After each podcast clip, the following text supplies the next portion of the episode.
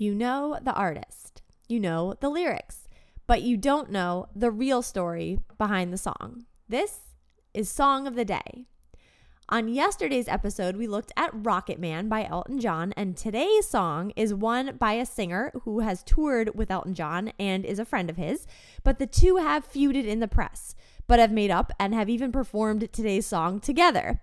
The artist is Billy Joel, and the song is Piano Man.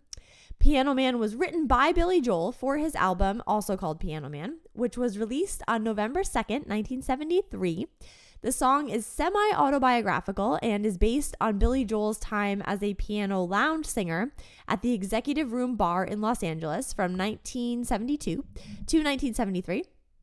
He has said that he held this job because he had to leave New York for Los Angeles because of issues with his record company, and he needed a way to make money while he was in LA.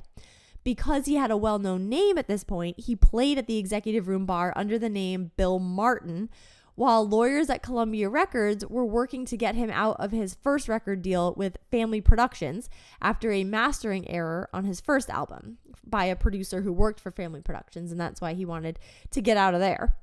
He told the Metro newspaper of Piano Man uh, in his job as a lounge singer, it was a gig I did for about six months to, just to pay rent. I was living in LA and trying to get out of a bad record contract I'd signed. I worked under an assumed name, the piano stylings of Bill Martin, and just bullshitted my way through it. I have no idea why that song became so popular. It's like a karaoke favorite.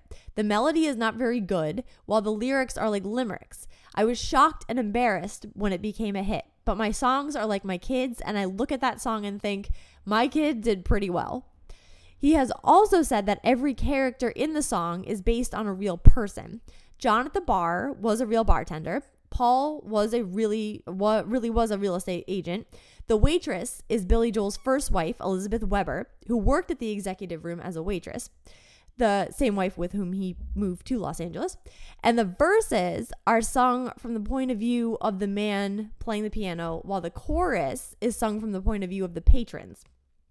The song peaked at number 25 on Billboard's Hot 100 chart in 1974 and was ranked 421st on Rolling Stone's 500 Greatest Songs of All Time in 2004. In 2015, it was selected as one of 25 sound recordings to be preserved by the Library of Congress National Recording Registry for being culturally, historically, or aesthetically significant. So that is huge. So that is the story of Billy Joel's Piano Man. On tomorrow's episode, we will look at a song by a group that inspired Billy Joel to pursue music in the first place after he saw them on the Ed Sullivan Show. And we will go through the history of that song on tomorrow's episode of Song of the Day.